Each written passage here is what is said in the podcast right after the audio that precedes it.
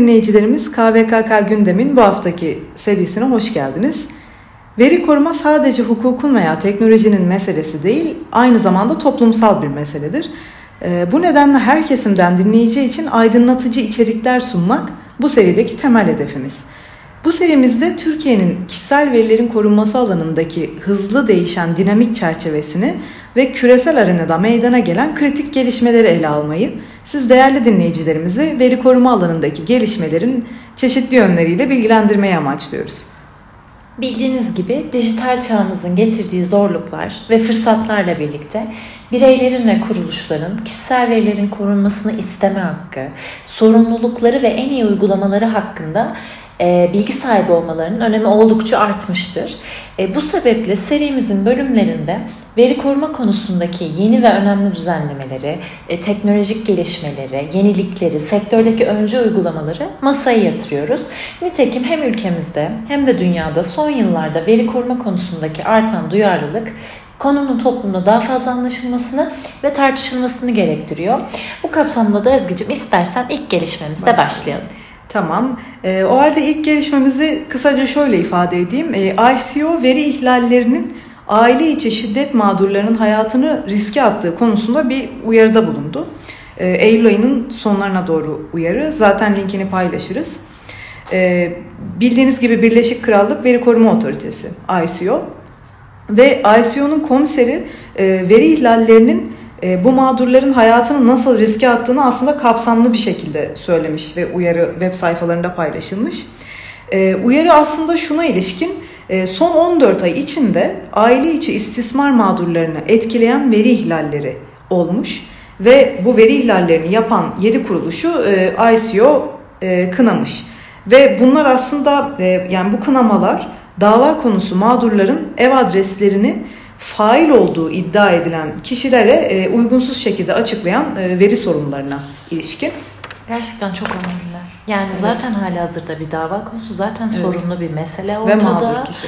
Ve kişi mağdur ve üstelik de onun bir kişisel verisinin paylaşılması yani Tabii. daha sıkıntılı, daha büyük sonuçlara neden olabilir. Tabii. Bu sebeple zaten e, komiser bu kuruluşlara bu tür olayların önlenmesi için personelini en başta eğitime ve sistemlerini uygulamaya koyma sorumluluğunu üstlenme çağrılarında e, bulundu. Bu uyarı e, aslında çeşitli kuruluşlarca da desteklenmiş e, İngiltere'de, Birleşik Krallık'ta. E, Kadınlara Yardım Derneği örneğin, e, İngiltere ve Galler Aile İçi İstismar Komiseri de e, bu destekleyen kuruluşların aralarında. E, ve aile içi istismar mağdurlarını daha fazla tehlike riskine tabii sokmamak için e, bu kuruluşlara yapılan çağrının yanında Haziran 2022'den bu yana verilen çeşitli kınama cezaları oldu. Az önce de bahsettiğim gibi. Peki cezaların içinde neler var? Yani içerik olarak, hı hı. E, içerik olarak ya yani çok kısaca ifade edecek olursam kurbanların, mağdurların daha doğrusu e, güvenli adreslerinin yani hali hazırda bulundukları hı hı. güvenli adreslerin istismarcı olduğunu ya da e, bu olayın faili olan kişilere açıklanmasına ilişkin verilen cezaların içeriği, kapsamı bu. Ve e, bahsi geçen kuruluşlar arasında da hukuk firması, konut dernekleri, vakıflar, hükümet departmanları yani kamu kuruluşları, e, yerel konseyler, e, birlikler ve polis departmanları da e, bulunuyor. Burada ihlallerin temel nedenleri yani niçin böyle bir veri ihlali olduğu konusu da e, farklılıklar gösteriyor fakat hani ortak çerçevede ele alacak olursak genellikle personel eğitiminin eksikliği ve e, kişisel verilerin güvenli şekilde işlenmesi için sağlam politika ve prosedürlerin e, eksikliği, bunların mevcudiyet e, noksanlığı esasen. Yani asıl sebep bunlar. Personelin eğitilmesi çok önemli gerçekten. Mesela böyle bir anlık bir zafiyet, Tabii. bir anlık bir yani işte paylaşayım ya da bu işte belgeyi vereyim ne olacak ki, ne olabilir ki e, düşüncesi hakikaten çok riskli e, sonuçlara yol açabilir. Şey e, aynısını vurgulamış aslında John Edwards e, ICO komiseri. Burada demiş ki bu aileler akla gelmeyecek kimi zaman bazı şiddet olaylarından kaçmak ve korunmak için yardıma başvuruyorlar ve zaten hali hazırda çok fazla riskle karşı karşıyalar.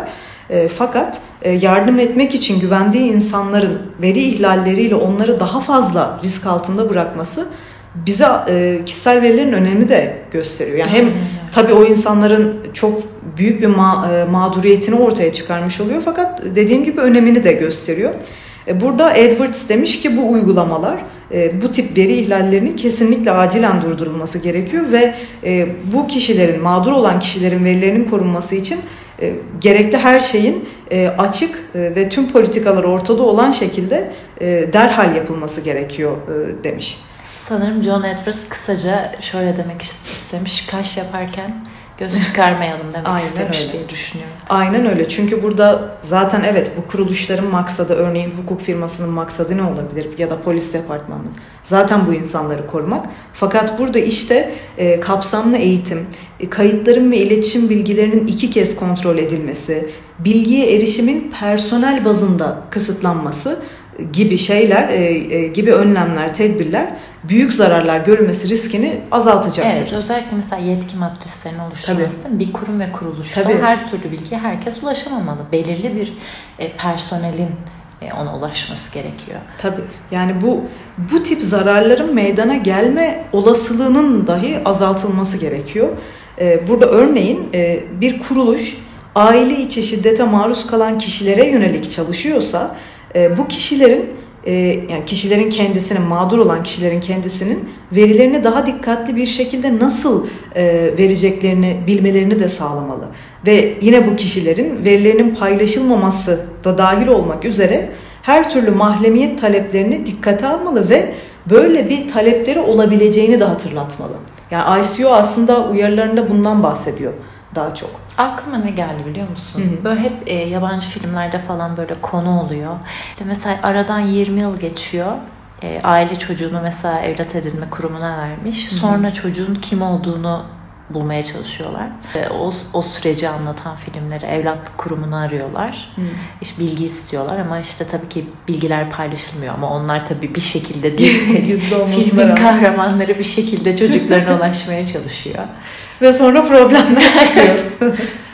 Şöyle e, çok kısaca önerilerden de bahsedeyim. Yani bütün bu söylediklerimin özeti olarak e, burada aslında daha çok kuruluşlara yönelik e, yapılacak şeyler iletişim bilgilerinin güncel hale getirilmesi öncelikle bu kişilerin ve kuruluşların doğru adımları sağlamak için çeşitli politikalar oluşması, oluşturması ve bireylere de kendileri için tutulan bilgilerin kendileriyle alakalı kişisel verilerin daha doğrusu e, kontrol edilmesini sağlarken e, bireylerin kendisine de çeşitli hatırlatmalarda, yani onların da bilgilen aslında aydınlatma yükümlülüğü bu. Hı hı. Aydınlatma yükümlülüğünün de doğru bir şekilde yerine getirilmesi, e, personel bazında uygunsuz erişimden kaçınılması, e, personel açısından elbette şimdi personele de çeşitli politika dahilinde evet personeller de dahil oluyor e, veri işleme süreçlerine.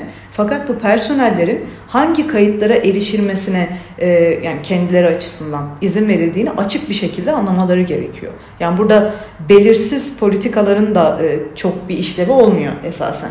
Ve burada az önce de dedim iki kez kontrolün ve veri koruma eğitiminin personele özgü ve personele verilen role özgü. Yani her personele topyekün e, ve tek seferde aynı eğitim değil de departman departman olabilir. Ya da çeşitli roller üstlenmiş çeşitli personellere farklı ve uyarlanmış eğitimlerin verilmesi çok önemli. Yani burada bu şekilde özetleyebilirim ISO'nun uyarısını. O zaman hemen ikinci gelişmeye geçeyim. Ee, Avrupa Birliği Veri Koruma Denetçisi Wojciech, e, siber güvenlik ve veri koruma ile ilgili şöyle bir esasen e, fikrini ifade etmiş. Bunların bu ikisinin birbiriyle iç içe geçen güçlü bir ikili olduğunu ifade etti. E, burada Wojciech'in söylediği siber tehditlerin %24'ünün kamu sektörüne etkilediği ve böyle bir ortamda kurumlarımızın ve değerlerimizin e, mahremiyete ilişkin değerlerimizin korunması için sadece amacın siber güvenlik konusunda farkındalık yaratmak değil, bireyleri korumak için de kurumlar olarak e, birlik olmak e, da gerekli. İşbirliği, birlik olmalı. Evet. evet. Yani hem kurumsal işbirliği, kurumların birbiriyle olan işbirliği hem de elbette bireysel bazda farkındalık yaratılması.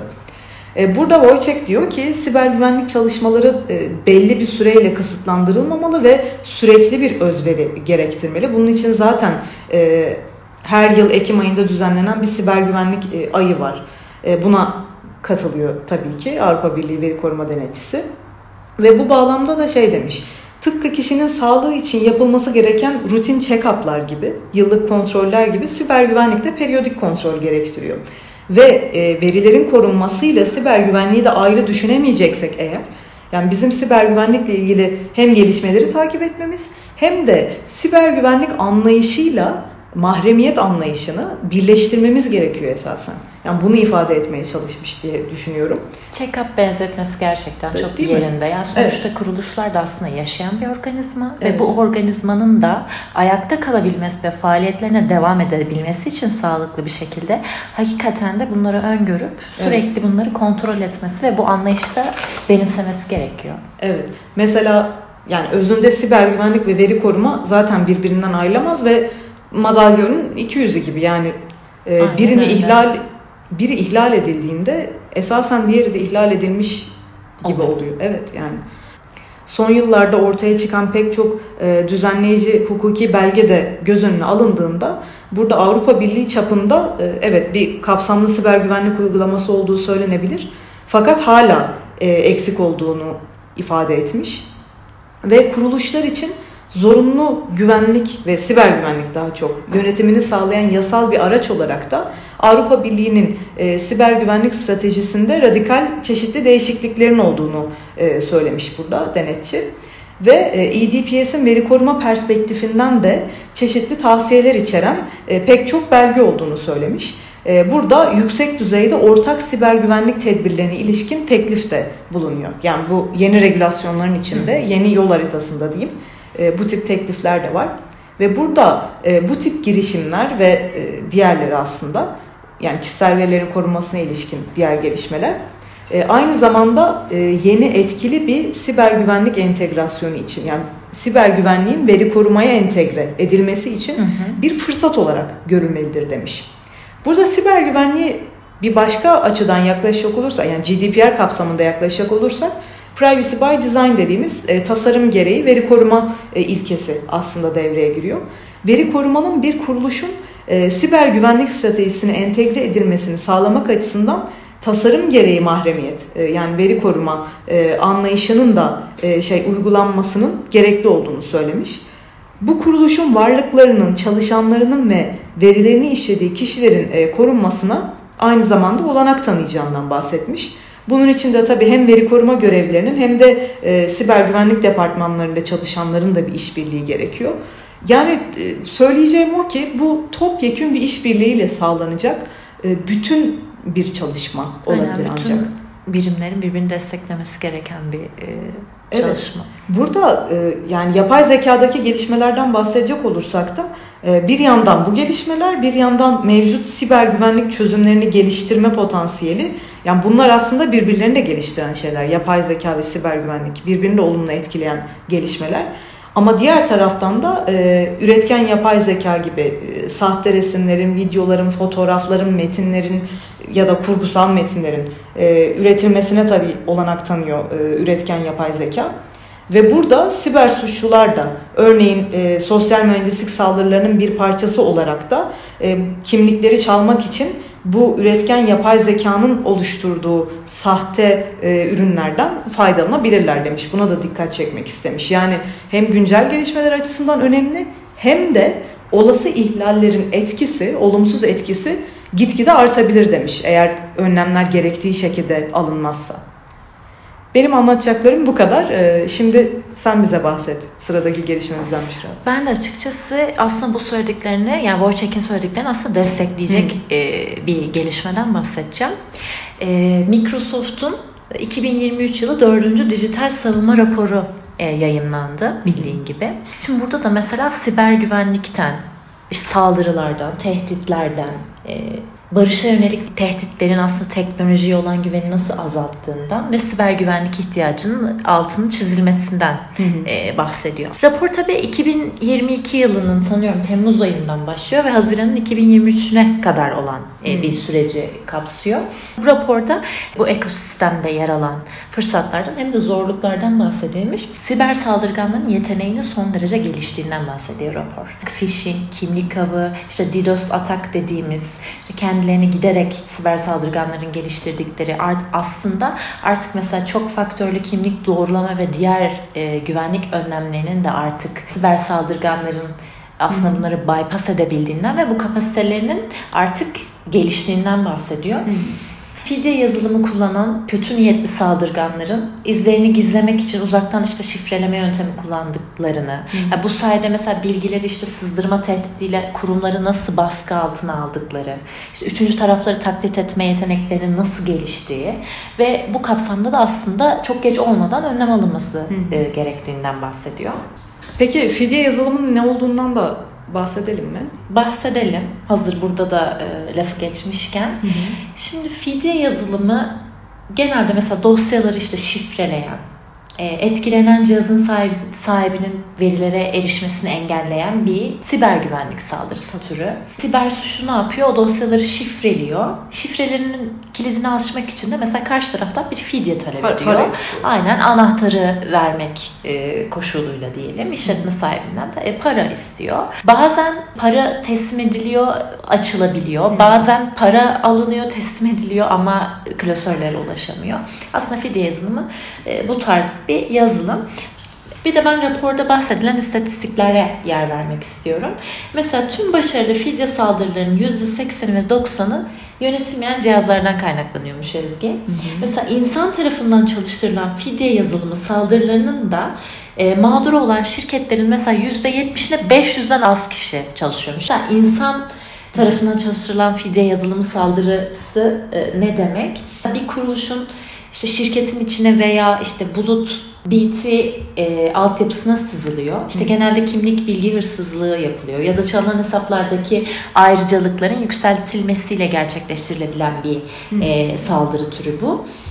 Bir de bu şekilde yapılan saldırılarda da %200'den e, fazla bir e, artış da görülmüş. Hı hı.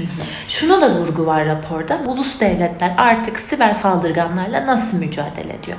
Raporda şöyle bir tespit var. Diyor ki artık hani bu ulus devlet siber aktörleri e, yüksek hacimli yıkıcı saldırılardan uzaklaştı. Bunun hı. yerine faaliyetlerin çok büyük bir kısmı siber casus bozukluğa yöneldi diyor. Hmm. Bununla alakalı mesela Rusya'nın, İran'ın, Çin'in, Kuzey Kore'nin işte destekli siber faaliyetlerine neler yaptığı anlatılıyor ama e, raporun tam linkini zaten e, veririz. Kanalın altında yayınlanır.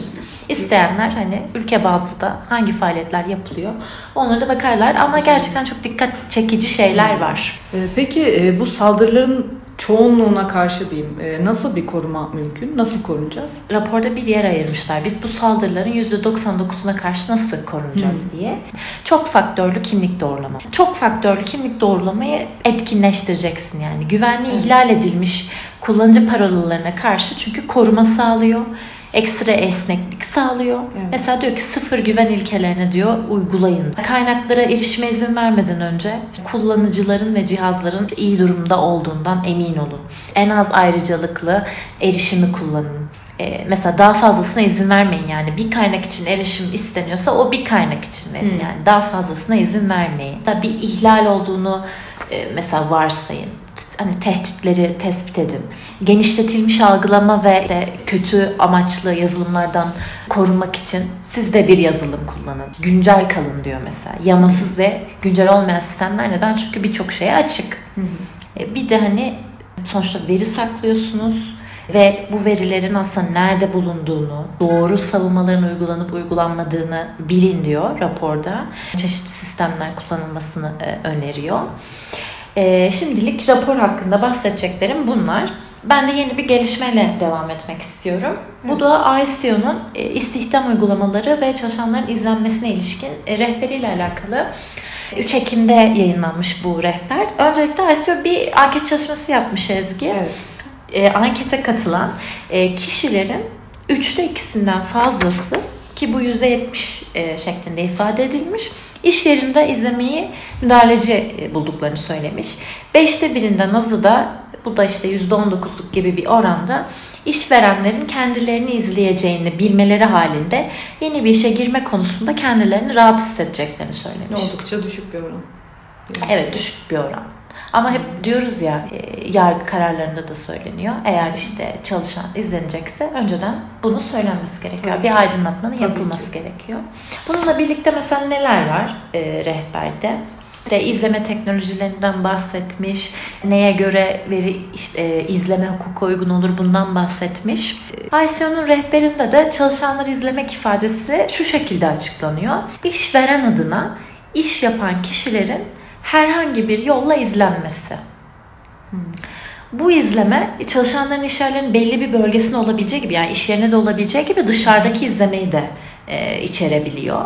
Ve şunlar rehberde vurgulanıyor. İzlemeyi yapabilmek için önce veri koruma kurallarına uyacaksın. Hı hı. Çalışanlar için de süreci adil bir şekilde yürüteceksin. Hani bu adil süreçten kastımız ne? Makul beklentilere uygun. Çünkü hani bunun sonuçta psikolojik ve mental sağlığı etkileyici yönleri de olabilir. Hani mahremiyetlerin korunmasına zarar da verebilir. Hani bunlara diyor dikkat edeceksiniz. Hı. Mesela ne olabilir bu izleme teknolojileri? İşte IC örnekler vermiş rehberde. İşte giyilebilir kameralar, kamera gözetimi, web kamerası, ekran görüntüsü, işte mesela klavye etkinliğini izleme, tıklama sayıları. Konum takip Aynen cihazlar. konum takibi, işte vücuda takılan cihazlar. Mesela çalışanların zamanları nasıl harcadığını kaydeden e, üretkenlik araçları, Hı. tuş vuruşlarını izleme falan, internet etkinliği mesela bunları saymış. Ee, ve şöyle diyor rehberde hani böyle bir genel olarak toplamak gerekirse hı hı. işveren çalışanları hani veri koruma hukukuna uygun olduğu sürece izleyebilir. Ama e, amaç konusunda net olunması gerekiyor. Mesela bunu başarmak için sen evet izleyebilirsin ama en az müdahaleci aracı seçmelisin. Tabii örneğin e, yoğun güvenlik önlemlerinin alınması gereken yerde güvenlik amacıyla mı kamera kuruluyor yoksa tamamen çalışan takibi amacıyla mı çalışan giriş çıkışlarını gözetleme amacıyla mı? Evet. Bunları aşan bir amaç varsa işte orada ölçülülük e, ilkesini ihlali gündeme gelebilir. Mesela şey de önemli mesela sen çalışanları izlerken aslında hassas bilgileri de e, elde Tabii edebilirsin. Aynen öyle ve bunlar da ekstra e, koruma gerektiriyor. Hı-hı. Diyor ki RSO rehberde yasa hangi diyor yasal dayanan uygulanacağına nasıl karar vereceğiniz hani o izlemenin amacına ve işte bağlamına bağlı. Hı-hı. Önce bir düşünmek gerekiyor. Hani neden izlemek isteniyor? Hangi yasal dayanağa uygun, koşulu uygun? E, bu e, da vurgulanmış. İşte çünkü bazen izlemenin birden fazla amacı da olabilir yani. Hı hı. Ee, mesela geçerli olanların işte hepsini belirlemelisin. Hani baştan belgelemelisin. Hı. Çünkü mesela rıza olabilir, rızaya dayanan izleme ile alakalı bir şeyler olabilir. Yasal bir zorunluluk olabilir. İşte Hı. hayati bir menfaat söz konusu olabilir. Hı. Kamu görevi, kamu yararı ile ilgili bir şey olabilir. Mesela bunlara ICO rehberde e, yer vermiş. Çeşitli örnekleri de var işte bir madencinin izlenmesiyle mesela normal iş yerinde plazada çalışan tabii. E, kişinin izlenmesi bir değil tabii ki çünkü biri e, kendi işi kapsamında aslında tehlikeli bir faaliyet yürütürken ötekinin aslında belki de hani e, makul olarak böyle bir düzeyde izlemeye beklenmesi çok da mümkün gözükmüyor. Tabii mesela devlete ait devlet sırrı içeren özellikle belgelerin olduğu odaların korunması veya o tip mekanların izlenmesiyle e, herhangi başka bir iş yerinin izlenmesi de aynen kesinlikle nitelik bakımından değil, farklı. Bir değil aynen öyle. Amaçlar belirlenirken de e, bu değişken durumlar somut olayın koşullarına göre ortaya çıkıyor. Yani hep aynı şeyi söylüyoruz ama somut olayın kendisini ve olayın koşullarını anlamadan evet. Veri koruma kurallarının etkin bir şekilde uygulandığını söylemek de kolay olmuyor. Aynen yani Sonuç didik didik edilerek ciddi bir şekilde bakılması lazım. Hani işveren Tabii. neden böyle bir yolu tercih etmiş? Tabii. Hani işçinin gerçekten burada hani özel hayatına bir müdahale var mı? Hakikaten yani makul mü yani e, bu işleme? Bunlara bakılması gerekiyor. Gerçekten de önemli bir e, konu aslında. Çünkü mesela işe iade davalarında, iş davalarında falan böyle çok sık karşılaştığımız bir şey. Yani böyle bu tarz iddialar da var. Evet. Genellikle de mesai takibi izleme Aynen öyle. Genellikle o şekilde. Evet. O zaman e, bu haftalık e, serimizden bu kadar diyelim. E, gelecek serimize görüşmek üzere. Görüşmek hoşça üzere. Hoşçakalın.